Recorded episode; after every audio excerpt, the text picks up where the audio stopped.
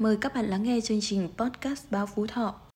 Hoa hồng bạch, nó tượng trưng cho sự cô đơn lẻ loi giống như cuộc đời của một cậu bé trong truyện ngắn của tác giả Hương Ly, thiếu thốn tình cảm của cha mẹ từ nhỏ, phải sống với ông bà trong con ngõ, hàng ngày phụ giúp ông bà bán những bó hoa hồng do chính tay ông chồng.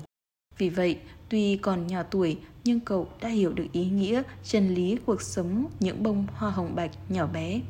Mời quý vị và các bạn cùng đến với truyện ngắn Bó Hoa Hồng Bạch của tác giả Hương Ly qua giọng đọc của Đặng Tiến Dũng. Mệt mỏi quá, Phương than thở, bước đi chậm chậm trên con phố sáng đèn. Cô nhìn xuống mặt đường ẩm ướt, nhấp nháp vì những cơn mưa, mặt buồn sười sượi, đầu óc trống rỗng vì những tâm sự không thể nói ra. Phương mới 19 tuổi, bà ngoại cô vừa mất buổi phỏng vấn xin việc mà Phương Hằng mơ ước thất bại, còn xích mích và cãi nhau với mẹ mình. Đang đi trên đường vì mải nghĩ ngợi, Phương vấp ngã, tay chân dính đầy bùn đất, sức sát khắp nơi. Cô đã phải trải qua một ngày vất vả, lại xui xẻo vấp ngã ngay giữa đường. Vừa tức giận vừa buồn bã ấm ức, Phương bật khóc. Mình đã làm gì sai? Tại sao lại phải chịu đựng những chuyện này? Sao lại đối xử với mình như thế? Phương ngồi bên lề đường, nước mắt cứ thế tuôn ra không ngừng, hai má đẫm lệ. Cô cứ ngồi đó, nhìn đăm đăm vào dòng người qua lại, trong đầu không ngừng trách móc bản thân, cảm thấy thật bất hạnh. Cơn giận còn chưa nguôi, một cậu bé bán hàng xong đi đến gần Phương rụt rè hỏi: "Chị gì ơi, chị mua hoa không ạ?" Phương ngước lên nhìn cậu bé, rồi nhìn xuống giỏ hoa hồng bạch trắng mút trên tay cậu. Em bé khoảng 11 tuổi, với khuôn mặt gầy gò, non hiền lành lễ phép nhưng ánh mắt đượm buồn. Cậu bé nhìn khuôn mặt đẫm lệ của Phương, bèn ngồi xuống bên cạnh cô, cất giọng nhỏ nhẹ. "Chị đang buồn à? Chắc chị đã có một ngày vất vả nhỉ? Không sao đâu nhé. Chị có muốn nói em Chị có muốn nói cho em nghe chuyện gì khiến chị phiền muộn không?" Phương không nói gì, nhìn sang cậu bé, cũng đúng lúc cô có nhiều tâm sự mà cậu bé trông cũng đượm buồn. Cô nghĩ ngợi một lát rồi cất giọng kể cho cậu bé ngày hôm nay của cô, kể những chuyện mà cô phải trải qua và cảm xúc của cô tệ thế nào. Sau khi tâm sự, cô cảm thấy khá hơn rất nhiều, hai người trò chuyện khá lâu, Phương hỏi: "Đó là câu chuyện của chị, còn em, em đã lắng nghe tâm sự của chị mà. Bây giờ em cứ nói ra những phiền muộn của em đi, em trông cũng khá buồn mà nhỉ?" Cậu bé khác ngạc nhiên vì được người khác hỏi, nhưng cậu vẫn trả lời. Em ấy ạ, à, bố mẹ em mất từ khi em lên năm Em sống với ông bà ngay trong con ngõ nhỏ kia thôi. Ông em trồng hoa, còn bà dạo này đang ốm nặng Em bán hàng rong. Những bông hoa hồng bạch này chính tay ông trồng đấy. Nhưng ông đã cao tuổi rồi nên em phụ giúp ông bán hoa bằng cách giao bán khắp khu phố này. Nhưng hôm nay là một ngày tốt với em Số hoa em bán được nhiều hơn hôm qua rất nhiều Đã vậy bà em đã đỡ bệnh rồi Em trả lời Phương một cách hồn nhiên vui vẻ.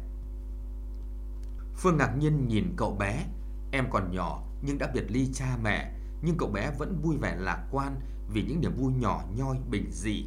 Phương nhìn xuống giỏ hoa của cậu hỏi: "Em có hiểu ý nghĩa của bông hoa hồng bạch không?" Cô đang định nói tiếp và giải thích về ý nghĩa của loài hoa này thì cậu bé cất giọng: "Có chứ ạ, à, nó tượng trưng cho sự cô đơn lẻ loi ạ." À. Rất nhiều người mua những bông hoa hồng bạch khi họ cảm thấy tồi tệ hoặc cần sự quan tâm vỗ về. Hoa hồng bạch giống như chữ vết thương lòng cho mọi người vậy. Phương rất thán phục về độ hiểu biết của cậu bé. Hai người ngồi bên đường lặng lẽ suy tư rồi Phương lấy ví rút ra tờ 50.000 lên tiếng. Chị còn chút tiền dù không nhiều nhưng cũng đủ để mua kha khá số hoa còn lại trong sổ của em. Cậu bé mỉm cười quay sang trả lời. Hôm nay em bán được nhiều hoa lời mà chị lại đang buồn, em tặng chị nốt số hoa còn lại này, hy vọng nó sẽ chữa lành vết thương trong lòng chị. Giờ cũng muộn rồi, em phải về với ông bà đây, kẻo ông bà lo, chúc chị buổi tối tốt lành nhé. Cậu bé nói một mạch rồi đứng lên xài bước rời đi, Phương vẫn còn ngơ ngác. Cậu bé quay lại vẫy tay chào cô, Phương nở nụ cười rạng rỡ, vừa vẫy tay chào vừa nói: "Cảm ơn em nhiều, gửi lời hỏi thăm sức khỏe tới ông bà em nhé." Cậu bé quay người rời đi, Giờ chỉ còn mình Phương với bó hoa hồng bạch, cô ngắm nghía bó hoa rồi tự nhủ. Em ấy nói đúng, có lẽ bó hoa hồng bạch này đã giúp mình cảm thấy khá hơn nhiều rồi. Bông hoa tỏa ra mùi hương dịu nhẹ thơm mát như thể nó đang đồng tình với cô vậy. Phương bật cười, nhìn lên bầu trời đầy sao tự nhủ, hôm nay đẹp thật. Những ngôi sao lấp lánh như những viên pha lê nhỏ dài đầy bầu trời. Ông Trăng mỉm cười hiền từ tỏa ra vầng sáng vàng nhạt dịu nhẹ. Dù đã muộn nhưng con phố vẫn đông đúc, những chiếc đèn lồng đủ sắc màu treo dọc con phố nhỏ, các quán ăn bên lề đường tỏa ra mùi hương thơm phức, tiếng cười nói trò chuyện của mọi người.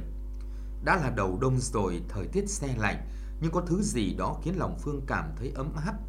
Giữa dòng người tấp nập qua lại, không ai biết rằng một lần nữa bông hoa hồng bạch đã chữa lành một tâm hồn tổn thương. Quý thính giả vừa nghe xong truyện ngắn Bó Hoa Hồng Bạch của tác giả Hương Ly qua giọng đọc của Đặng Tiến Dũng. Chương trình podcast Báo Phú Thọ xin tạm dừng tại đây. Hẹn gặp lại quý vị và các bạn. Thân ái, chào tạm biệt.